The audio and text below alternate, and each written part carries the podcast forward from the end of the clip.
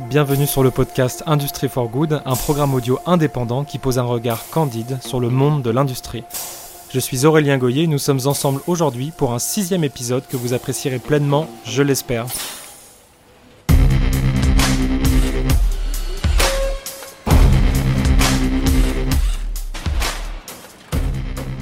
Pour cet épisode, j'ai le plaisir de recevoir Bruno Grandjean, que j'ai connu lors de son mandat de président de l'Alliance Industrie du Futur, mais qui est avant tout un industriel passionné et profondément engagé. Bruno est le PDG du groupe Redex, superbe TI française spécialisée dans les hautes technologies et notamment dans la mécatronique. On est parti pour une heure d'échange, bonne écoute. Bonjour Bruno, comment allez-vous? Bonjour Aurélien, bah, très bien, très bien. Eh ben, merci d'être avec, euh, avec nous sur Industry for Good. Euh, alors, le, nom de cet épisode, c'est Industrie au-delà des effets d'annonce. Euh, les sujets de la réindustrialisation et du Made in France plus généralement, elles ont été ils ont été abordés par les candidats à la présidentielle 2022 de façon d'ailleurs plus ou moins euh, approfondie, euh, de façon peut-être même aussi plus ou moins précise. Pour cet épisode, Bruno, vous avez accepté de, de, vous prêter un exercice qui est franchement assez périlleux, que je vais décrire maintenant aux auditeurs d'Industry for Good. En fait, je vais vous citer des propos tenus par différents candidats pendant la campagne et vous allez me les commenter de façon complètement libre. Et je précise d'ailleurs euh, que nous n'avons pas répété l'exercice et que je vais découvrir vos réponses en direct et vous allez découvrir les citations que j'ai euh, collectées également euh, de manière complètement spontanée. Donc, avant qu'on commence, j'aimerais bien avoir un, une forme de constat général de votre part sur la façon dont les sujets liés à l'industrie ont été traités pendant la campagne présidentielle. Oui, alors il y a, eu un moment industrie, on en a parlé euh, euh un certain moment de la, campagne. Il faut d'ailleurs noter que c'était pas un sujet de la campagne précédente. Hein, en 2017, euh, on parlait très peu d'industrie, le sujet était euh, relativement peu traité. Là, ça a été un des, moments de la campagne. tous les candidats se sont exprimés sur le sujet. Ça a été un vrai sujet euh, mais je crois que la guerre en Ukraine, un certain nombre de le contexte géopolitique a fait que à la fois on a pris conscience de l'importance de l'industrie par euh, pour plein de raisons, mais mais mais ce sujet n'est passé un petit peu à la trappe quand même euh, au, fur et à mesure des, semaines. Alors, je, vais commencer dans un ordre complètement aléatoire par Valérie Pécresse. je la cite donc, je mettrai en place un grand ministère qui regrouperait industrie, énergie et innovation et qui serait doté d'un fonds d'un milliard d'euros dans l'optique de financer de grands projets de rupture. Euh, pour donner un petit peu de contexte, elle référait notamment au DARPA euh, aux États-Unis. Qu'est-ce que ça vous évoque? Oui, alors ça, c'est une demande de nombreux industriels. C'est sans doute utile, même indispensable. L'industrie et l'énergie vont de pair hein, de, tout temps. Euh, L'industrie, c'est lié au charbon, c'est lié au cours d'eau, à la force hydraulique. Donc les, les deux ont, ont partie liée entre l'énergie et l'industrie. Donc ça part d'une très bonne idée. Euh, la DARPA à l'américaine, c'est aussi quelque chose de sans doute indispensable. Beaucoup d'innovations viennent euh, de tout ce qui concerne euh, la défense, hein, qu'on le veuille ou non, c'est une constante. Beaucoup de choses sont nées de, de cet effort de développer de nouvelles technologies de défense. Donc c'est sans doute quelque chose de, de, très souhaitable, mais en même temps c'est aussi un peu symbolique de cette vision française comme quoi seul un ministre peut faire bouger les lignes, que tout passe par le politique, que tout passe par un ministre, et que euh, il n'y a pas de salut sans euh, un grand ministère. C'est quelque chose de très français et qui me fait toujours penser à cette boutade que l'on entend en Allemagne. Hein, c'est que la, la France a un ministre de l'industrie et l'Allemagne a une industrie. Donc, je crois qu'on mélange toujours un petit peu les genres et on surestime le, le, le pouvoir, le volontarisme politique dans une stratégie de réindustrialisation. Est-ce que justement cette référence, enfin moi c'est un ressenti assez personnel, mais j'ai le sentiment qu'on prend quand même encore assez systématiquement l'exemple des US. Euh, c'est on, on, parle beaucoup de Tesla, je, je fais pas mal de conférences sur les sujets, c'est souvent cité en exemple. Est-ce qu'il n'y a pas un souci dans l'idée de vouloir répliquer quelque chose qui a été fait dans un pays qui accessoirement n'est pas le nôtre pour des raisons évidentes? Est-ce que vous sentez que c'est ce truc? Est-ce qu'on peut parler de complexe? Est-ce que c'est juste qu'il se passe beaucoup de choses là-bas dont on peut s'inspirer? C'est quoi votre avis par rapport à ça? Non, c'est certain que les États-Unis enfin, servent de modèle à la France dans plein de domaines. On se demande d'ailleurs parfois si, si la France ne se prend pas pour un État américain, euh, mais euh, euh, c'est une erreur. Je, je partage cette idée-là. D'ailleurs, les États-Unis, en termes d'industrie, ont, ont d'énormes trous euh, dans la raquette. Hein. Ils ont à la fois de la très haute technologie, des réussites formidables, euh, mais à côté de ça, ils ont fortement désindustrialisé. Et il suffit de regarder le, le, les, les, valeurs du, du, déficit du commerce extérieur pour se rendre compte, euh, se rendre compte que, que les États-Unis ont, ont, ont, vraiment un problème avec leur industrie, notamment avec ce qui est la middle tech, hein, ce qui n'est pas euh, de la très haute technologie, euh, tout ce qui concerne les machines, les équipements, tout ce qui concerne cette middle tech, là, il y a, les États-Unis ont fortement décroché. Et donc, euh, prendre comme exemple les États-Unis, c'est sans doute euh, un petit peu réducteur. Et la France a son génie propre, a sa tradition, a ses points forts, euh, et donc on doit miser euh, sur ces points-là et ne pas vouloir copier un modèle, même si Elon Musk est un ingénieur absolument fabuleux, un inspirateur pour beaucoup, mais on ne peut pas prendre, je pense, l'exemple américain pour penser à l'industrie du futur en France. Il faut créer notre propre modèle. Très intéressant, merci Bruno. Je vais prendre une autre citation de Valérie Pécresse. Alors je la cite, elle dit vouloir mettre en place un crédit d'impôt de 50% pour ceux qui investiraient dans des entreprises implantées dans des communes de moins de 20 000 habitants? Alors je, ne vous partage pas cette citation pour complètement pour rien, euh, Bruno. Euh, la compagnie Redex est implantée euh, de façon un peu reculée et pas assez près de Paris, mais qui est plutôt reculée en région. Qu'est-ce que ça vous évoque, cette volonté de vouloir récompenser les entreprises qui s'implantent finalement dans les territoires et les communes et voilà? Oui, effectivement, nous, nous sommes à Ferrières en Gâtinais, euh, dans le Loiret, et puis également une usine euh, dans le Perche à, à Senonches. Donc, euh, on connaît très bien ces territoires. On y est d'ailleurs euh, euh, très bien, beaucoup de une qualité de vie, de l'espace, euh, pas de problème de circulation. Mais c'est vrai que c'est pas non plus toujours facile d'attirer des ingénieurs, des techniciens qualifiés dans, ces territoires. Donc ça part d'une très bonne idée de vouloir euh, assister ceux qui sont au cœur des, territoires en France, mais je crois que les industriels ne sont pas des chasseurs de primes, que tout ça est bienveillant, mais finalement euh, peu utile, et que euh, c'est plus un problème général de décentralisation. La France est, est constituée finalement de, de, de, Paris et la province, hein, ce qui n'existe pas. Euh, le nord de l'Italie, l'Allemagne, la Suisse sont des des territoires beaucoup plus homogènes, beaucoup plus euh, cohérents, où euh, on n'est jamais très loin d'une métropole et donc euh, on peut trouver des usines un peu partout et qui n'ont pas de problème de recrutement, qui n'ont pas de problème d'accès à des infrastructures, à des aéroports, etc. Donc y a, la France a sans doute une réflexion à faire sur euh, cette décentralisation et, et, et, faire en sorte que travailler eh bien dans le Loiret, dans le Loire, dans un département même rural,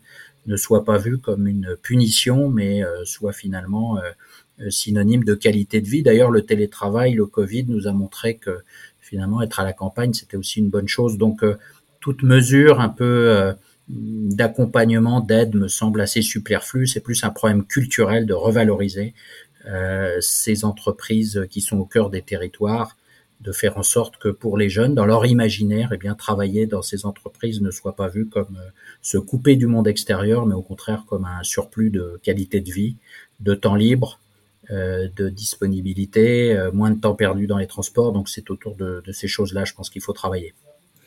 D'ailleurs, vous mentionnez le, Covid, Bruno. Ça a eu un effet quand, on, euh, quand on lisait la presse, on avait l'impression que tout Paris allait partir vivre en province. Vous, est-ce que ça a eu un impact? Est-ce que, selon vous, ça aura un impact pérenne? Est-ce que ça a eu un impact concret sur votre capacité à aussi recruter des gens euh, euh, et à les faire venir à justement euh, sur votre site Ou est-ce qu'au contraire, vous pensez que c'est plutôt un effet d'annonce et que finalement, on va revenir dans les poncifs habituels de la ville versus la campagne? Les métropoles ont une capacité d'attraction absolument incroyable, euh, c'est vrai. Donc le Covid a un petit peu rééquilibré les choses. Le, le télétravail permet aussi d'avoir le meilleur des deux mondes. Donc euh, on sent euh, effectivement euh, que notre image s'est améliorée, que les recrutements sont peut-être un peu plus faciles, on a plus d'arguments à mettre sur la table. Ceci étant, c'est toujours compliqué de faire une carrière aussi pour deux cadres, pour quand on est en couple, en famille. Donc c'est un sujet constant et, et, et qui n'est qui n'est pas vraiment traité et qui est assez franco-français. Je pense que en Allemagne, hein, je, je, je, parle souvent, euh, je parle souvent de Paris et la province. Eh bien, ça n'a pas d'équivalent. Il n'y a pas Berlin et la province. Donc, euh, l'aménagement du territoire est beaucoup plus équilibré et on n'a pas de problème à, à travailler euh, dans des territoires qui sont plus distants des grandes capitales. En France, on a, sans doute un vrai sujet à traiter, de changer l'image de nos territoires, de les connecter plus à la mondialisation. Euh, c'est peut-être aussi aux chefs d'entreprise, aux industriels de, se prendre en main. C'est très clair, merci beaucoup. Je vous propose qu'on passe au candidat suivant, euh, qui est Yannick Jadot. Alors je vais citer euh, une, courte citation. L'écologie est l'allié de l'industrie et de la création d'emplois. On est à une semaine du salon Global Industrie au moment où on enregistre cet épisode et le thème, le thème en étant euh, la réindustrialisation responsable. On associe de plus en plus les sujets d'environnement au sujet de l'industrie, euh, de parfois, parfois de manière un tout petit peu imprécise. Vous, c'est quelque chose que vous croyez, que vous avez pu voir, que vous expérimentez? Oui, c'est devenu pour tous les industriels une certitude. Il n'y a pas d'avenir euh, à maintenir des industries polluantes, à ne, ne pas tout faire pour euh, réduire notre empreinte carbone. C'est quelque chose qui est inscrit euh, désormais dans la stratégie de toutes les entreprises. Et, d'ailleurs, on est tous persuadés que produire en France, c'est bon pour la planète. Parce qu'en France, euh, par nos salariés, par nos clients, par même le, sens des responsabilités des dirigeants, eh bien, on va faire le maximum pour évoluer dans le bon sens. Et donc, je crois que c'est devenu quelque chose de, génétiquement véritablement euh, euh, associé à toutes les stratégies d'entreprise. Maintenant, euh, encore faut-il convaincre les consommateurs que parfois il peut y avoir un surcoût et je me méfie toujours un petit peu de cette de ce risque de, de vouloir bien faire, mais en fermant des usines en France, mais en important des produits réalisés dans des usines à l'étranger qui vont être beaucoup moins vertueuses et donc, il y a un vrai sujet et on, retombe sur le sujet de la taxe carbone aux frontières, de trouver le bon réglage pour récompenser ceux qui font ces efforts de décarbonation, ce qui représente des investissements souvent colossaux. Je pense notamment euh, l'industrie du ciment, l'acier, euh, dans lesquels il y a des, besoins d'investissement majeurs. Et si on n'essaye pas d'équilibrer euh, les, sujets de compétitivité par une taxe carbone, eh bien, on ne changera rien et on finira par avoir très peu d'émissions de CO2 en France, mais de les importer à travers les produits qui viendront de l'étranger. Donc euh, un débat de fond euh, et les industriels sont, je pense, euh, totalement convaincus et totalement du côté de d'une industrie vertueuse qui intègre le, sujet environnemental dans sa stratégie. J'ai eu le sentiment, quand j'ai commencé à vraiment m'intéresser à l'industrie, que à certains égards, l'écologie pouvait être un peu perçue comme une espèce d'injonction parfois un peu simpliste de ce qu'étaient censés faire les industriels et de la façon dont on leur demandait une exemplarité. Euh, est-ce qu'à un moment donné, vous, en tant qu'industriel, vous avez senti que ce qu'on demandait à l'industriel était trop, euh, juste, trop rapide ou trop simpliste? C'est quelque chose qui, à des moments, euh, enfin, la demande vous a semblé démesurée par rapport à ce que peut faire l'industriel? Alors oui, oui, c'est un sujet du, rythme hein, auquel on doit faire ces évolutions et, notamment d'avoir une situation d'équité face à des concurrents dans d'autres pays qui n'auraient pas les mêmes contraintes. Ça, c'est quelque chose qu'on a toujours présent à l'esprit. Il y a une forme d'injustice parfois à, s'en prendre à des usines ou des, des, sites industriels français qui, encore une fois, sont par nature toujours vertueux euh, comparativement à ce qui se fait à l'étranger et donc euh, parfois une forme d'injustice à demander un rythme d'évolution qui ne soit pas compatible avec le rythme économique, avec le, les capacités d'investissement. Donc ça, c'est quelque chose, euh, on le voit sur la voiture électrique, hein, est-ce qu'on veut pas aller trop vite et est-ce qu'on va pas casser finalement cette industrie pour euh, importer des véhicules qui seront produits dans de moins bonnes conditions à l'étranger? Donc ce sujet du rythme à trouver est un sujet qui parfois est un peu oublié par les, les, candidats euh, ou les politiques, hein, il, y a, toujours un équilibre, une forme de, compromis à trouver entre euh, ce qui est souhaitable et ce qui est possible. Bon, vous m'ouvrez une, transition toute faite. On va parler d'Anne Hidalgo, que je vais citer, euh, puisque vous parlez de la taxe carbone. Alors que les importations représentent la moitié de l'empreinte carbone de la France, la réindustrialisation doit être conçue comme un moteur de transition écologique de notre pays. Alors vous pourriez me dire c'est un peu tarte à la crème. Après il y a un sujet d'effectuation, comment on fait. mais est-ce que vous voulez qu'on développe sur cet aspect-là, sur la partie je vous vois beaucoup tweeter sur les sujets de la balance commerciale. Vous êtes plutôt euh, alerté et alerte par rapport à, ça. Vous, pensez que c'est un enjeu absolument critique? Vous pensez que ça, en tant que qu'entrepreneur, ça vous inquiète? Qu'est-ce que ça vous évoque? Euh, de manière plus générale ce sujet des importations, de la balance commerciale et ben, finalement des enjeux d'écologie, parce qu'en fait tout est enchevêtré. Oui, il faut trouver le, bon réglage. Aujourd'hui, la, France importe beaucoup. Euh, et, sans se préoccuper forcément de, l'impact euh, carbone de ces importations. Et donc, euh, encore une fois, produire en France, c'est globalement bon pour la planète parce que on est naturellement vertueux, parce que notre environnement, nos enfants, nos salariés, toutes les parties prenantes sont en faveur de construire quelque chose de vertueux. Mais cet excès de vertu, il peut se traduire par un suicide aussi. Donc, il faut être vigilant, essayer de, trouver les bons réglages et, la balance commerciale qui se dégrade montre que finalement, euh, euh, pour plein de raisons, et notamment les raisons environnementales, eh bien, on préfère importer des produits euh, plutôt que de relever ce défi d'une industrie propre et vertueuse en France. Et donc, c'est en ce sens-là que je, je, me mobilise beaucoup parce que le, la balance commerciale, ça veut dire qu'on va importer du carbone, ça veut dire aussi qu'on perd en souveraineté, en emploi qualifié, et que finalement la France perd un peu son rang dans cette compétition mondiale. Donc c'est un sujet qui combine euh, toutes ces composantes euh, environnement, emploi, euh, qualifié, euh, qualité de vie et également équilibre de notre système social et, avancé, hein, qui ne peut être payé que s'il y a des industries en France, des emplois qualifiés, de la création de richesses. Sur un autre thème qui est plutôt le thème de l'imaginaire, euh, on en a déjà parlé euh, ensemble. Anne Hidalgo dit qu'il faut placer les régions au cœur de quatre odyssées d'industrialisation la santé, l'énergie, la mobilité et le numérique.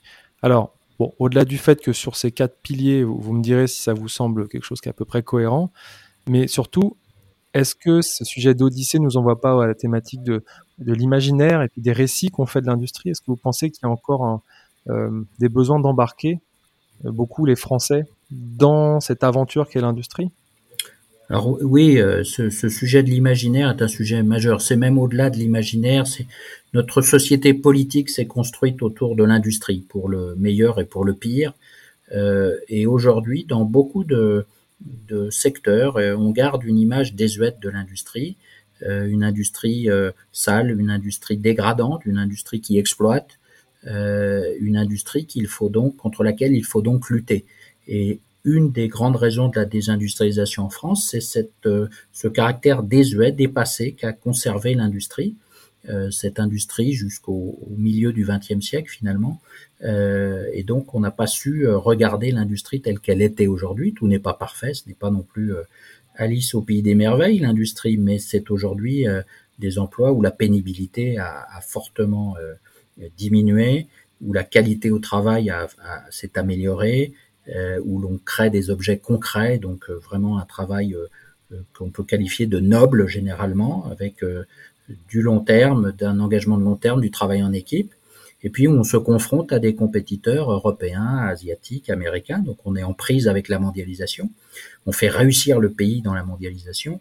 Donc on a toujours cet imaginaire désuet qui est véritablement un, grand handicap et sur lequel il faut travailler, notamment euh, au sein de l'éducation nationale. Je pense que c'est là qu'il y a le plus euh, encore de, blocage, où on garde cette image du 19e siècle. Il faut voir que une grande partie des formations politiques, même aujourd'hui, se sont formées autour de, de cette lutte contre les, les, méfaits de l'industrie, hein, contre les dégâts causés par l'industrie. Euh, les bienfaits étaient là également, euh, beaucoup plus de matérialisme, une vie, euh, l'accès à, beaucoup d'objets et de et d'avancées technologiques, la conversion de, de la science en, en, en, produit, en technologie, mais il faut absolument dépasser ça et c'est sans doute aux industriels de faire l'effort de montrer ce que sont leurs usines aujourd'hui, leurs emplois, et d'arriver à corriger ce, ce biais, ce, ce passif que l'on traîne toujours. Alors quant au pilier que, que défend euh, euh, Anne Hidalgo, là je suis beaucoup plus euh, un peu plus réticent parce que je ne pense pas que ce soit aux politiques de définir les domaines dans lesquels la France doit se spécialiser. Euh, c'est le génie français, ce sont les ingénieurs, ce sont les techniciens de démontrer euh, dans quel domaine ils peuvent s'imposer. Euh, ce n'est pas le politique qui fait l'industrie. Et donc là aussi, un peu de modestie, je pense, devrait nous aider et, et, remettre chacun à, à, la bonne place. Très intéressant, très intéressant. Merci Bruno. Vous avez évoqué quelque chose aussi. J'ai un espèce de sentiment un peu, un peu bizarre qui revient dans ce que je lis, ce que j'écoute sur l'industrie on aurait quelque part l'impression que les industriels devraient faire une forme de mea culpa pour des choses qui ont été peut-être moins bien faites, euh, pour des abus, pour tout un tas de choses. Est-ce que vous avez ce sentiment-là, en fait, que quand on parle d'industrie, on doit s'excuser parce qu'on pollue, parce que euh, l'industrie représente aussi euh, l'offre. je ne sais pas si vous voyez à quoi je référence, à quoi je fais référence, mais on a l'impression qu'il y a ce truc comme ça. et certains propos euh, qui sont peut-être mal reçus par les médias de grands dirigeants de l'industrie ou par des dirigeants gouvernementaux sur l'industrie. On pense aux propos d'Agnès Pannier-Runacher à BPI France Génération qui ont été extrêmement mal reçus sur le fait que voilà, si vous ne le faites pas pour vous, mmh. faites-le pour votre pays, l'industrie, etc. Vous pensez qu'il y a un mea culpa qui doit être fait? Est-ce que un dirigeant d'entreprise doit dire, avant de dire l'industrie c'est génial, on en profite quand même pour s'excuser pour ça, ça, ça. Enfin, je sais pas. Il y a ce truc qui est un peu ambiant, je, je, trouve. Je, suis pas du tout dans la repentance. Euh, je, je, pense que c'est un contexte totalement différent. Hein, le 19e siècle, la vie dans une ferme n'était pas non plus forcément le paradis. Euh, il faut voir d'où on vient. C'est ça que ne comprend pas, je pense, la génération actuelle qui vit dans une forme d'opulence et de, de, qualité de vie que, que n'ont jamais connue nos, nos, aïeux. Et donc, je ne crois pas qu'il y ait lieu de, faire euh, quelque repentance que ce soit, quelques actes de, contrition, mais par contre, il faut être lucide, il faut connaître cette histoire, il faut l'expliquer, il faut, euh, euh, voilà, le, le, en connaître les, faits de gloire. Hein. La France est une grande puissance industrielle au 19e et au 20e siècle, mais ce sont aussi des, des, très grandes difficultés de vie pour certains. Enfin, il suffit d'avoir lu euh, Germinal, même si c'est pas une usine, c'est une mine, mais on voit quelle était la vie à cette époque-là dans l'industrie. Et donc, il faut, je pense, connaître l'histoire et en assumer euh, euh, les bons et les mauvais côtés, et puis aussi être capable de décrire l'industrie telle qu'elle l'est aujourd'hui et qui n'a plus grand-chose à voir avec cette industrie euh, du 19e et du milieu du 20e siècle. Donc, il faut voir les bons et les mauvais côtés de l'histoire de l'industrie, la connaître, savoir en discuter, en débattre, mais aussi savoir aujourd'hui euh, convaincre et expliquer nos, nos, concitoyens. Et je reviens au corps enseignant, où je pense qu'il y a le plus de connaissances du passé de l'industrie, mais où il y a le plus de méconnaissance de son présent et de son avenir. C'est très clair. Puis aussi, quand on parle d'imaginaire, peut-être aussi ne pas idéaliser. Euh, quand on parle d'améliorer l'imaginaire, on, on, a toujours l'impression qu'il y a quelque chose d'assez publicitaire, comme si on pouvait changer un imaginaire. En fait, c'est les gens, je pense, se font leur imaginaire et reconnaître qu'il y a des choses qui ne sont pas parfaites. Euh, c'est pas faire insulte à des, mais bien sûr, mais l'industrie d'ailleurs euh, n'est pas une euh, un milieu facile. Ce n'est pas, c'est un milieu qui reste exigeant aujourd'hui. C'est un milieu où on est en confrontation avec d'autres industriels, souvent à l'étranger, dans des pays qui, qui ont conscience que l'industrie est synonyme de qualité de vie, de souveraineté, de puissance économique, de, de, de, et qui donc mettent toute leur énergie, toutes leurs élites, tout leur système de formation est tourné vers l'industrie. Je pense à la Corée, je pense à la Chine, au Japon, à l'Allemagne, à la Suisse, à l'Italie. Et donc euh, euh, l'industrie et les usines sont des lieux exigeants. Mais pour autant, ce sont des belles carrières, ce sont des emplois que j'irais même jusqu'à qualifier de nobles la plupart du temps. Ça peut choquer, mais je pense que ce sont des emplois nobles, durables. Les carrières sont longues, contrairement à ce qu'on pense. On voit des usines qui ferment, mais la plupart des usines sont très attachées à leurs équipes, à les faire grandir, à les garder le plus longtemps possible ensemble pour construire des choses ensemble.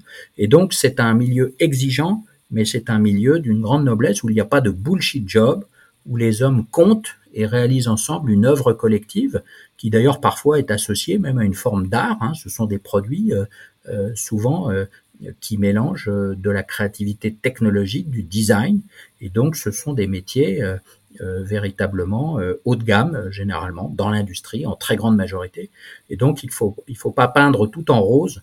Il faut voir également le niveau d'exigence, encore une fois, que l'on a dans les usines, le travail collectif, on ne travaille pas tout seul, on doit se plier à une forme de discipline, mais pour autant, encore une fois, ce sont des emplois euh, dans lesquels on peut se réaliser. Merci Bruno. Toujours aussi clair. On va migrer vers un autre candidat, on va parler de Jean-Luc Mélenchon. Euh, je vais le citer euh, encore une fois nous devons instaurer une taxe kilométrique aux frontières de la France pour dissuader les délocalisations et l'importation de produits trop éloignés. Euh, qu'est-ce que ça vous évoque? Réalisable? C'est un, vœu pieux? Qu'est-ce que qu'est-ce que ça vous évoque? C'est assez typique de ce génie français pour créer des taxes. Hein. On a inventé la TVA, on est reconnu pour notre créativité. Je crois que ça part d'un bon constat. Effectivement, on a tous vu euh, des aberrations. Hein. On sait que certains produits font euh, dix fois le tour du monde euh, avant d'arriver sur la table d'un consommateur ou dans la poche d'un consommateur. Euh, je pense au téléphone, à d'autres. donc il y a sans doute à réduire les supply chains un peu, à essayer de trouver des, des solutions. Et d'ailleurs, les crises Covid et autres nous y poussent à être à avoir un système d'approvisionnement beaucoup plus proche euh, pour éviter tous les aléas. On a vu qu'un porte-container bloqué dans le canal de Suez pouvait bloquer des dizaines d'usines. Donc on le sait, mais de là à taxer, c'est une fausse bonne idée. C'est typique de cette volonté de tout politiser, de tout réglementer et de faire en sorte euh, de, qui se traduit à la fin, in fine, par un système inefficace, voire même dangereux, qui conduit à une forme d'appauvrissement. C'est le mieux est l'ennemi du bien, on le sait, et ce type de raisonnement euh, conduit à un fiasco. Donc il faut vraiment se méfier. Euh, tout politicien qui vous propose de taxer quelque chose pour euh, pour améliorer la situation, généralement tout cela se termine très mal. Et donc ce n'est pas par une taxe qu'on peut régler ces, ces problématiques. Et je crois que l'actualité nous pousse à réduire les, les, chaînes de valeur, à les rendre plus compactes. Beaucoup d'entreprises relocalisent dans des grandes régions que sont l'Europe, euh, l'Asie ou les États-Unis ou l'Amérique du Nord. Donc, euh, pas besoin de taxes pour euh, comprendre que on est allé trop loin sans doute dans la division du travail et, donc un vrai sujet mais une fausse bonne idée. Vous avez évoqué précédemment que c'était pas aux politiques de définir quels étaient les grands piliers d'industrialisation. Mais dans le même domaine, Jean-Luc Mélenchon proposait une agence pour les relocalisations qui recenserait les secteurs industriels indispensables à la souveraineté nationale et à la bifurcation écologique. Donc, je ne vais même pas euh, faire l'affront de, de, recommenter, puisque finalement, euh, j'imagine, sans vouloir parler à votre place, que c'est quelque chose qui pour vous euh, relève de quelque chose qui peut aussi se passer en région, et pas uniquement des politiques qui viendraient dire quelque part ce qu'il faut faire, dans quel domaine il faut aller. Enfin voilà, c'est on est dans on est dans le même domaine selon vous, ce côté oui, oui, je pense que le politique, de toute façon, est totalement inefficace. Donc, ce sont des, des paroles de campagne, mais ça n'a aucun rôle. Le rôle du politique, si on veut en dire deux mots, hein, c'est, déjà de se concentrer sur, euh, sur les fondamentaux. Hein. L'énergie est du domaine du politique, c'est un sujet déjà très structurant. La défense, deuxième sujet très structurant, qui sont du domaine de, du politique, du, du, gouvernement. Et si donc déjà ces deux secteurs-là sont, sont bien gérés, eh bien il y a un effet d'entraînement très fort sur le reste de l'industrie. Pour le reste, faisons confiance à nos entrepreneurs, nos ingénieurs. Et je peux pas m'empêcher de sourire d'ailleurs quand je vois que l'État euh, veut, euh, par l'intermédiaire de certains candidats, euh, réglementer, piloter toute politique industrielle, et qu'à côté de ça, on n'est pas capable aujourd'hui d'avoir une carte d'identité ou un passeport en moins de trois mois. Donc euh, l'État commence déjà par assurer les fondamentaux avant de vouloir euh, agir ensuite sur euh, l'économie aussi profondément que, ce que dit Jean-Luc Mélenchon. Eh ben, à, bon, entendeur, en tout cas. on va passer à Éric Zemmour. Je le cite, il n'y a pas de raison que tous les pays du monde réservent leur marché public à leurs entreprises nationales pendant que la France fait le choix de l'étranger par dogmatisme budgétaire et européen. elle, est, elle est dure celle-là. Oui, alors là, c'est un sujet, euh, c'est un sujet, c'est vrai que je, je, regarde toujours, par exemple, les, les, les, voitures de police en France. On a souvent des Skoda, euh, des Volkswagen, on a des voitures étrangères parce que le marché est ouvert à l'étranger. Je, je, le vois un peu moins euh, à l'étranger, mais je pense qu'il faut pas faire une généralité. Il est très clair que si on referme notre marché, si on se protège, les autres en feront de même.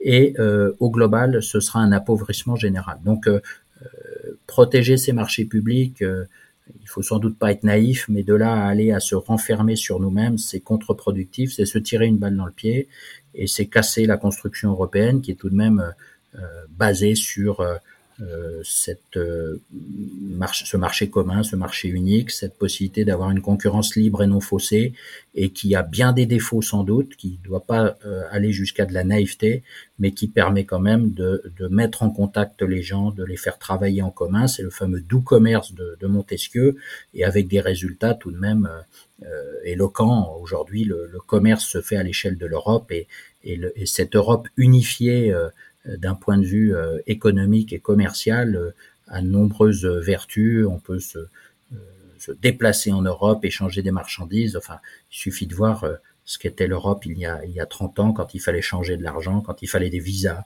Euh, Aujourd'hui, on a beaucoup progressé et beaucoup de Français sont de, de, véritables Européens. Donc, il faut se méfier de tout ce protectionnisme et cette volonté de, de se renfermer qui nuirait vraiment à la prospérité euh, du pays et, finirait d'affaiblir de, les, les, exportateurs français. Il y en a encore, il y en a même beaucoup. Et donc, euh, il faut se méfier de, de ce protectionnisme euh, à courte vue. Ceci étant, euh, parfois, peut-être sommes-nous un petit peu naïfs. Par ailleurs, on parle d'exportation, mais c'est un clin d'œil. L'entreprise Redex exporte énormément en Europe et pas que d'ailleurs. C'est un sujet je, pense, qui, je pense, vous touche particulièrement. Il propose également, Eric Zemmour, la mise en place d'un Patri-Score. Alors on est encore dans les... Euh, enfin, l'idée globale du Patri-Score est d'indiquer au consommateur la provenance française d'un produit. Et ce que vous avez évoqué précédemment, c'est est-ce que le citoyen français est prêt à absorber le surcoût? Euh, Les chiffres sur les intentions d'achat du Made in France ont tendance à prouver que pas complètement ou pas de manière très encourageante encore. Euh, Qu'est-ce que vous en pensez? C'est un peu du gadget. Euh, je me souviens aux États-Unis de la même façon, l'arrivée des constructeurs automobiles japonais, euh, on devait, euh, ça devait casser toute l'industrie américaine et, donc les syndicats s'en prenaient à Toyota, à Nissan à l'époque. Donc mentionner l'origine d'un produit, pourquoi pas, faire de la pédagogie, pourquoi pas. D'ailleurs, il y a une vraie tendance aujourd'hui à, à promouvoir du Made in France, mais ça reste tout de même marginal. La qualité du produit, ses performances, son prix, sont les facteurs majeurs de décision pour euh, les citoyens consommateurs que nous sommes. Et donc, il n'y a pas d'issue pour l'industrie française en dehors de la performance de ces produits. Et d'ailleurs, parfois, d'avoir de, des, des, investissements étrangers, un hein, tir vers le haut. Regardez ce qu'a fait Toyota euh, dans le nord de la France, à Valenciennes, avec cette usine très productive. Et donc, euh, il faut accepter ces échanges, euh, ce, que De Gaulle appelait le vent salutaire de la concurrence, hein, cette, remise en cause par la concurrence, et donc mettre des petits drapeaux français euh, partout, pourquoi pas. Il ne faut pas avoir honte non plus de, produire en France, mais je ne pense pas que ce soit un facteur majeur de décision pour un consommateur. Il le dira peut-être à un micro ou interviewé, mais dans son caddie, il mettra le produit qui correspond à son besoin qu'il soit frais en France ou ailleurs. Donc il n'y a pas d'issue en dehors de la compétitivité. Très bien, merci Bruno. Euh, on va passer à Marine Le Pen. Alors bon, dans le cadre euh, des présidentielles, il y a quand même, comme vous le disiez, il y a des phrases de présidentiables. La France du 21e siècle sera industrielle ou ne sera pas. C'est très beau sur le papier. Ce qui est un peu plus intéressant, c'est ce qu'elle dit, ce qu'elle présente comme étant son fonds souverain français. Et elle explique que chaque Français devrait pouvoir placer son épargne sur ce qu'elle appelle le FSF, donc le Fonds souverain français, pour une rémunération à 2%. Et l'optique, c'est d'atteindre un véhicule d'investissement de 500 milliards d'euros bâti avant la fin de ce qu'aurait pu être son quinquennat, euh, et notamment dans une optique d'investissement sur des marchés de rupture, sur une réindustrialisation. C'est quelque chose que vous aviez vu passer? C'est vrai que j'ai pas la, solution, mais j'ai toujours euh, trouvé qu'il y avait un vrai sujet. Aujourd'hui, les Français investissent majoritairement, ceux qui en ont les moyens, dans de l'immobilier. D'ailleurs, c'était toujours intéressant de voir le patrimoine des candidats euh, à la présidence de la République. Il y en avait très peu qui détenaient des actions ou avaient euh, un engagement dans des entreprises industrielles ou autres d'ailleurs. La plupart euh, placent leur argent dans de l'immobilier. Donc réorienter cet argent de l'immobilier vers vers des investissements productifs, il y a sans doute un, vrai sujet. On a aujourd'hui des outils pour des startups, on a des outils dans certains domaines, mais je crois que l'industrie euh, souffre d'une méconnaissance et donc euh, peu d'investissements, euh, peu de fonds sont, sont vraiment spécialisés, ont une capacité à comprendre le modèle d'affaires d'une entreprise industrielle et d'y investir sur le moyen ou le long terme. Donc, orienter de l'investissement vers l'industrie me semble être quelque chose d'assez vertueux quel est l'outil euh, le plus performant. La BPI a tout de même euh, fait un peu évoluer les choses, mais sans doute les, les grandes banques françaises manquent-elles d'outils et de, et de connaissances de l'industrie? Le peu que j'ai vu, c'est que souvent le, le problème vient d'une difficulté à lire et comprendre le modèle d'affaires des entreprises industrielles et à y trouver des, trouver des, des investisseurs compétents. L'industrie, c'est du capital fixé. Il y a beaucoup d'argent euh, pour faire tourner une usine. Et donc, euh, trouver des investisseurs ayant cette compétence euh, pour lire un bilan, comprendre un business model, un modèle d'affaires euh, industriel, ça me semble être un sujet important. Et donc, peut-être orienter l'épargne vers l'industrie est-il quelque chose de, vertueux qu'il faut considérer. mais je ne suis pas assez spécialiste du sujet pour vraiment définir quelle est la modalité pratique idéale. Passe sur Fabien Roussel. Alors, bon, c'est une courte citation. Il dit qu'il faut orchestrer une nationalisation des groupes stratégiques. Alors, ça ne parle pas que d'industrie, mais qu'est-ce que ça vous évoque? La nationalisation, on a déjà essayé. Hein, 81, euh, il y a eu énormément de nationalisation. On a dénationalisé, on a privatisé euh, quelques années plus tard. Donc, on a déjà essayé. Il faudrait peut-être pas retomber dans les mêmes pièges que le passé. L'État est un très mauvais gestionnaire euh, d'entreprises privées. Ça ne fonctionne pas.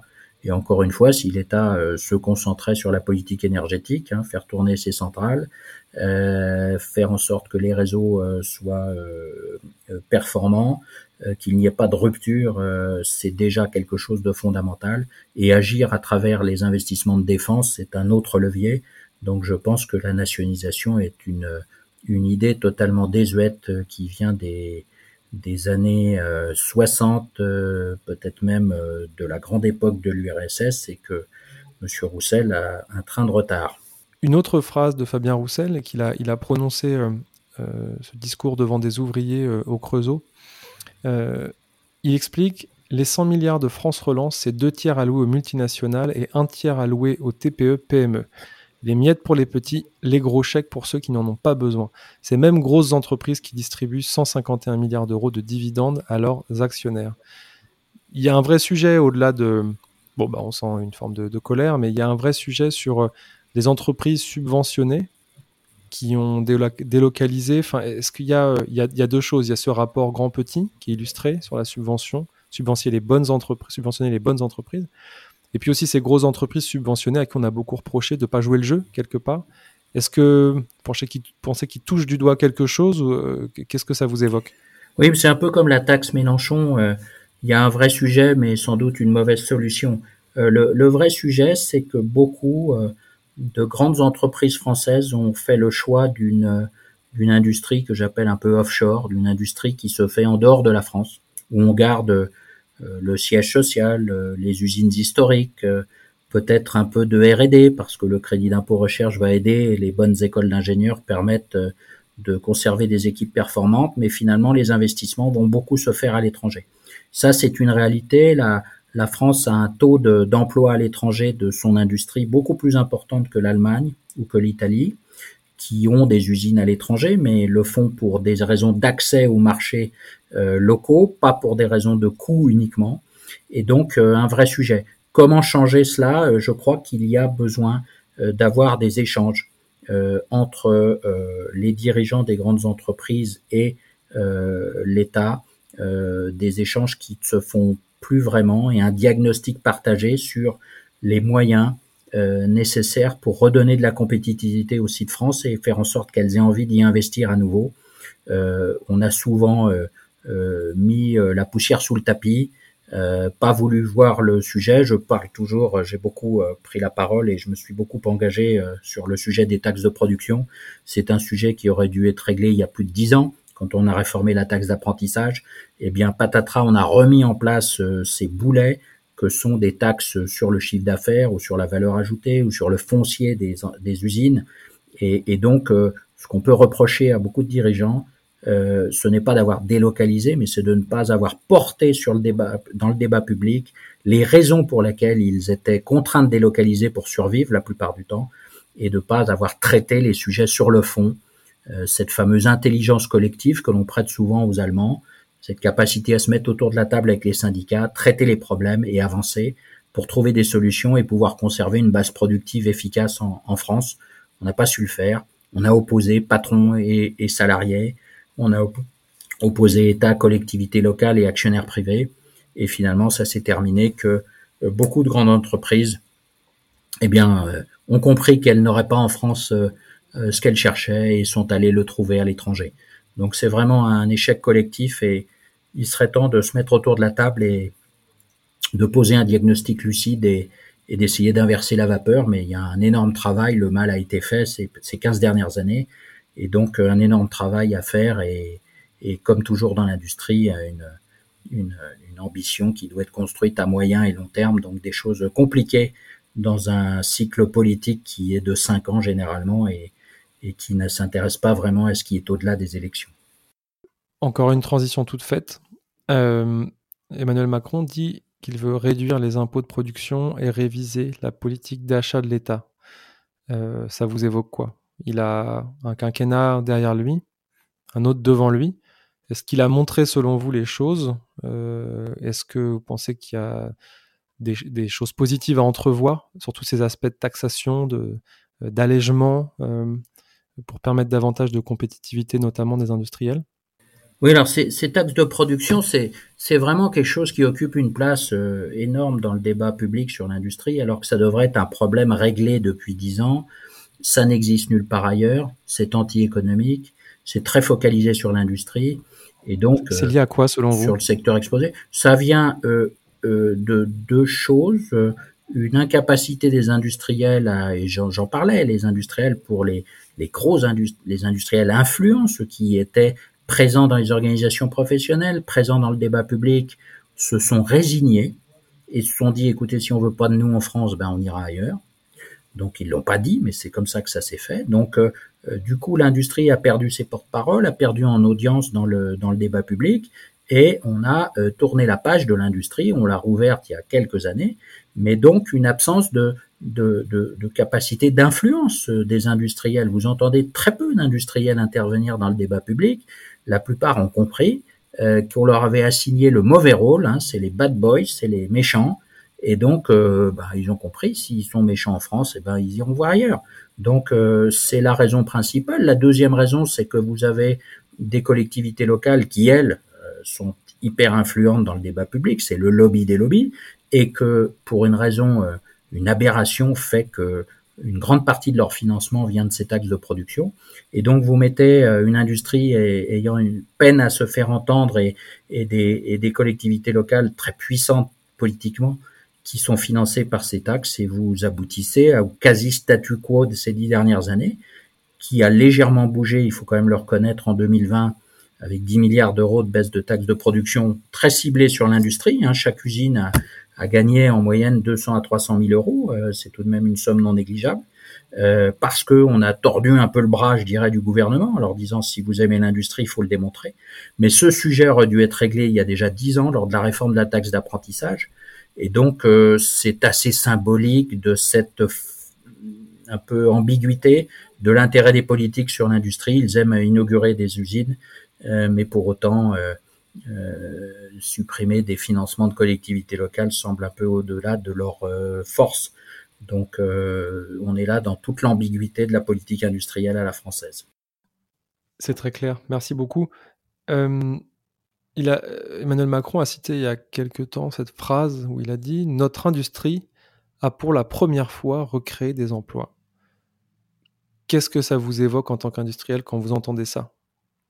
Bah écoutez, il y a un peu d'autosatisfaction. Euh, je crois que si on regarde euh, les chiffres de manière objective, il y a une stabilisation de l'emploi, hein, un peu en dessous de 3 millions d'emplois industriels, si ma mémoire est bonne. Donc on peut dire que l'hémorragie a cessé. D'ailleurs, c'est en grande partie l'effet du CICE, hein, qui est antérieur à, à l'arrivée d'Emmanuel Macron, c'est François Hollande. Le tournant, pour moi, c'est novembre 2012, le rapport gallois, et le CICE, baisse des charges, qui est la première mesure pour renverser la vapeur, insuffisante, mais une première mesure, complexe d'ailleurs, avec des crédits d'impôt, une mesure un peu trop technocratique, mais euh, donc on a stabilisé l'état de l'industrie si on regarde objectivement les choses, euh, et, et, et, et le, l'indicateur, euh, l'indicateur du nombre d'usines est, est, un indicateur intéressant, certes, mais qui n'est pas euh, le reflet de, de, de, véritablement la situation de l'industrie. L'emploi industriel, c'est aussi un peu compliqué. Beaucoup d'emplois sont à la marge entre industrie et services. Ce qui me semble être le plus pertinent, c'est la balance commerciale. Et là, on voit bien que on est loin d'avoir euh, pu euh, renverser la vapeur, euh, on a encore un énorme déficit commercial. Alors c'est un indicateur complexe parce qu'il dépend aussi de, des importations. Une relance par la consommation va creuser le déficit commercial mécaniquement, mais en attendant, on est très loin d'être dans la situation qui prévalait avant cette bérésine industrielle et donc encore beaucoup de chemin à faire et, et se méfier un peu de l'autosatisfaction dans l'industrie. D'ailleurs, on est on est rarement autosatisfait, c'est là que les, les, problèmes commencent généralement. Donc il faut toujours rester lucide et, toujours se remettre en cause et essayer de s'améliorer. Donc euh, je crois que là, il y a encore beaucoup de chemin à faire avant de parler de succès en termes de réindustrialisation en France. Vous parlez, bon d'ailleurs, c'est pour pas vous tendre un piège, cette, cette citation a été euh, fact-checkée comme étant pour une fois, d'une part déjà, euh, c'est plutôt fausse, hein, complètement fausse, parce que c'est pas la première fois qu'on recrée de l'emploi en France dans l'industrie. Mais au-delà de cette petite imprécision, je, voudrais échanger sur ce que vous avez dit juste avant. Vous avez dit, voilà, c'est pas qu'une histoire de nombre d'usines. Euh, c'est encore une fois une bonne transition, parce qu'Arnaud Montebourg a dit qu'il faudrait euh, euh, refabriquer sur le sol national la soixantaine, ce qu'il appelle la soixantaine de produits critiques, et dit que ça devrait engendrer au moins 3 à 4 usines nouvelles par département. je, ne vais pas me concentrer sur ce côté nombre 3, 4, le côté un peu systématique euh, qui serait euh, quelque part une solution euh, un peu arbitraire, mais je voudrais partager avec vous dans ce domaine-là un retour d'expérience. J'étais à Rennes il y a deux semaines maintenant avec Anaïs Vogilis pour donner une, conférence sur le sujet de la collaboration entre les acteurs locaux. Et on a plusieurs entrepreneurs qui nous ont remonté quelque chose d'assez factuel, c'est qu'en fait aujourd'hui on leur demande de faire ils ont envie de faire du Made in France par engagement, par envie, par euh, croyance, par, euh, par volonté. Et en fait, on voit, euh, c'était un événement sur la mobilité, et, on était épaté, atterré par les contraintes majeures qui sont liées à, l'absence de souveraineté sur des, sur des basiques quelque part. Par exemple, on fabrique en France, on a les, freins, c'est pas quelque chose sur lesquels on, on, fabrique de manière locale. on avait des producteurs de vélos, de super modèles de vélos euh, qui disait qu'il devait attendre deux mois ou trois mois pour des livraisons de batterie, au-delà du contexte actuel. Donc en fait, ils doivent s'unir, on leur demande de s'unir entre eux, on leur dit qu'ils y arrivent bien dans les autres pays, mais enfin, du coup, ces gens-là souffrent parce qu'ils n'ont pas le temps de monter des conglomérats et eux, leur survie, elle est maintenant, euh, là, dans l'année qui suit, pas dans les 3, 4, 5 ans. Comment va, on va réussir à rattraper cette espèce de retard? Est-ce que c'est possible? Parce qu'on a l'impression qu'en fait, ce que vous parlez des 15 années précédentes, on a l'impression, en tout cas les industriels à qui je parle, donnent l'impression d'être super résignés en fait euh, sur notre capacité à rattraper et à répondre à leurs besoins eux très tangibles d'avoir des pièces, des semi-conducteurs, des freins, des batteries. Euh, qu'est-ce que ça vous évoque?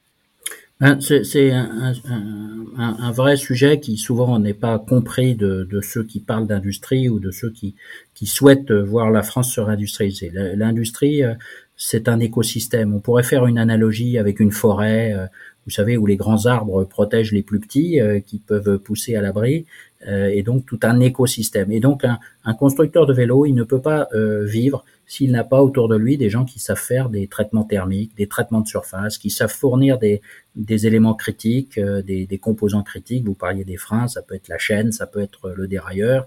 Si vous n'avez pas une école, euh, un lycée technique, si vous n'avez pas un environnement capable de euh, une usine, ça ne se crée pas au milieu du désert tout seul. C'est imbriqué dans un écosystème. Vous avez besoin de services de maintenance, vous avez besoin de d'énormément de corps de métier. donc euh, cette notion d'écosystème, une fois que vous l'avez, la forêt a brûlé. Vous ne replantez pas des arbres comme ça au milieu du désert. Il faut créer cet écosystème. Et le plus simple est de profiter des ruptures technologiques. C'est là que ça devient possible parce que vous êtes à armes égales avec les autres, vous êtes sur un, marché vierge et donc euh, c'est comme cela euh, qu'une entreprise peut se créer et, générer un écosystème. Donc cette notion d'écosystème, elle est fondamentale. Elle, elle, existe encore dans quelques zones de la France, la vallée de l'Arve. Vous prenez la région de Grasse avec la chimie fine, vous prenez la mécanique vallée, vous prenez euh, la Vendée, où vous avez des grappes d'entreprises, des entreprises qui parfois sont même concurrentes, mais par leur concurrence, elles créent une émulation, elles créent euh, des flux de d'emplois euh, qui génèrent le besoin d'un lycée technique, d'une école d'ingénieurs. Et donc cette notion d'écosystème est fondamentale. Une entreprise ne fonctionne pas toute seule. Et donc ça, il faut bien le comprendre. D'où la fragilité de l'industrie, d'où le fait que une usine qui ferme, eh bien c'est parfois d'autres usines qui vont fermer parce qu'on n'aura plus la taille critique, parce qu'on ne maintiendra plus des formations, parce qu'on ne trouvera plus de personnel qualifié, parce que les sous-traitants vont fermer.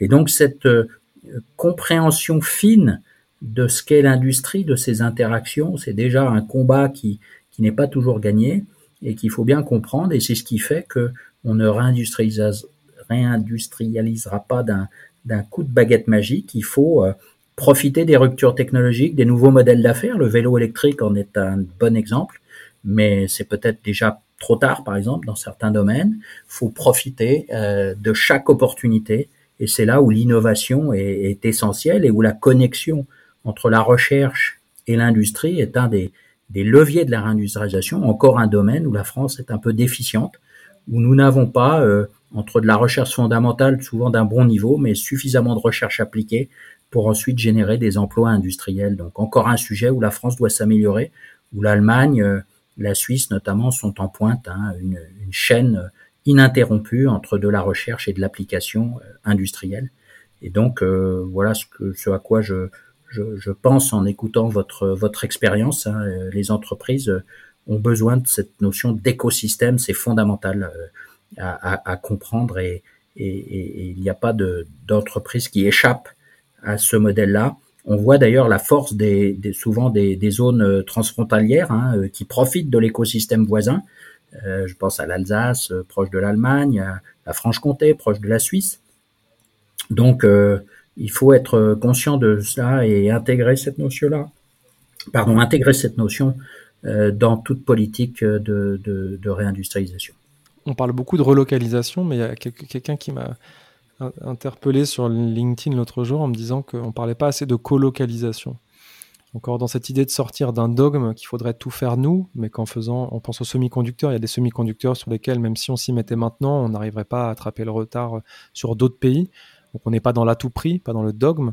Et c'est peut-être aussi là que le rôle de l'Europe peut s'expliquer, c'est-à-dire on, a, on a des batteries de compétences assez diversifiées sur ce, ce territoire Est-ce qu'il ne faut pas apprendre à colocaliser plutôt que de relocaliser à tout prix, sachant qu'il y a pas mal d'études qui montrent que relocaliser certaines usines qu'on a délocalisées il y a 10 ans ne générerait même pas d'emplois puisqu'elles reviendraient sous la forme d'usines qui sont aujourd'hui très robotisées oui, non, c'est certain. Euh, je, pense aussi aux batteries, par exemple, là où il y a beaucoup d'effets d'annonce de gigafactory.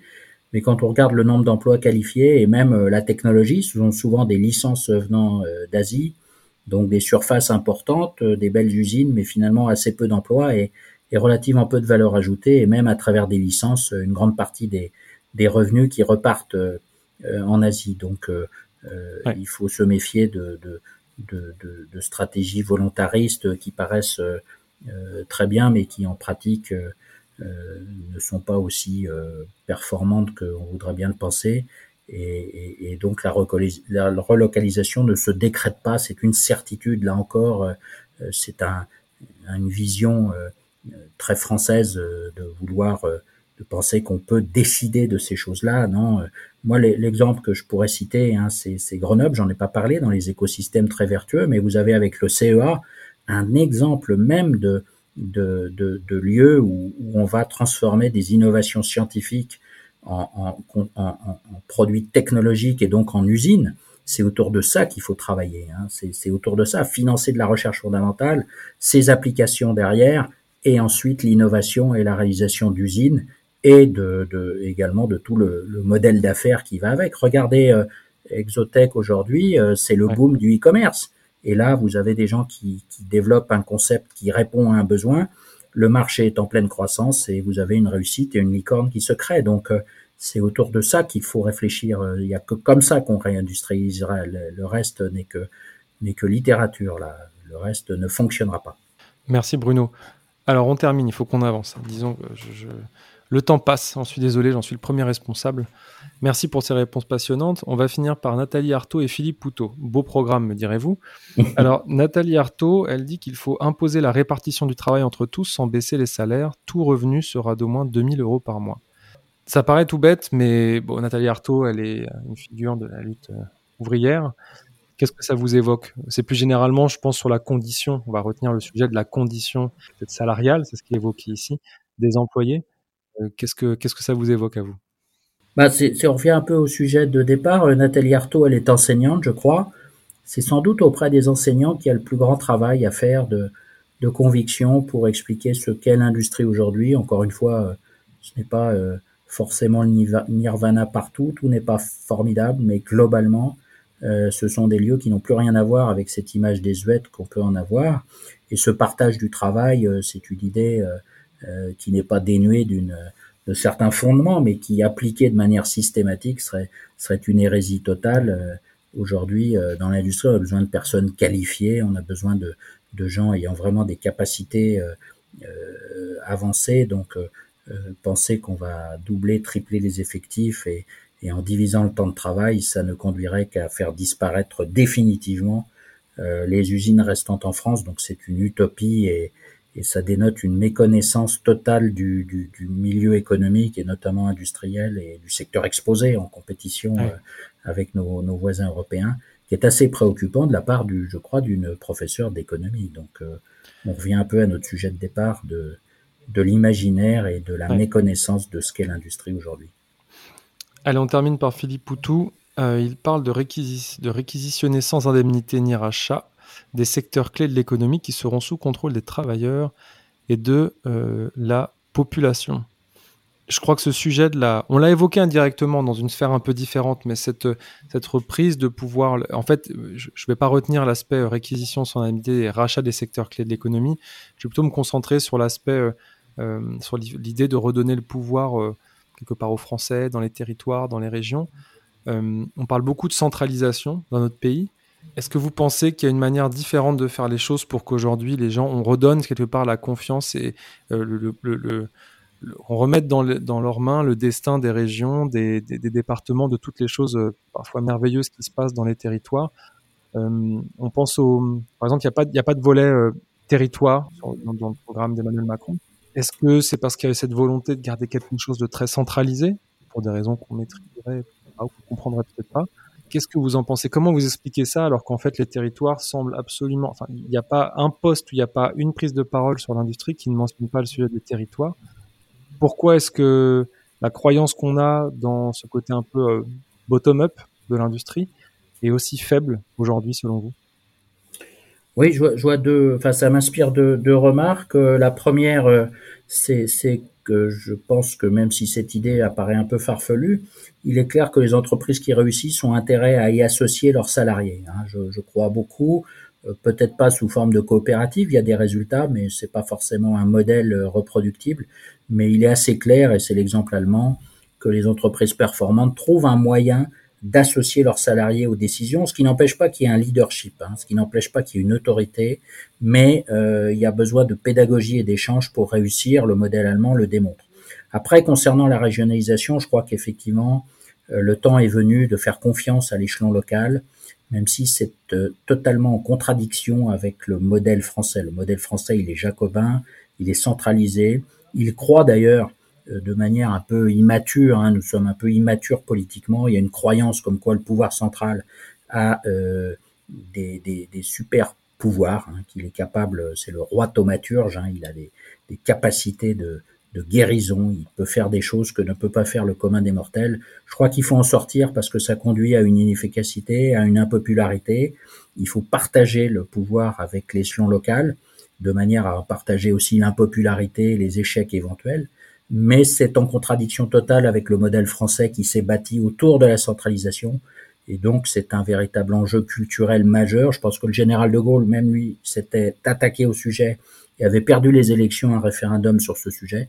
Donc, ce n'est pas une mince affaire, mais c'est sans doute une des clés d'une meilleure efficacité globale, d'une compétitivité plus grande du pays et euh, au service notamment d'une industrie plus compétitive euh, qui retrouverait euh, des couleurs et, et pourrait renverser la vapeur après le déclin de ces 20 dernières années. Donc un sujet majeur, mais très très ambitieux, je dirais.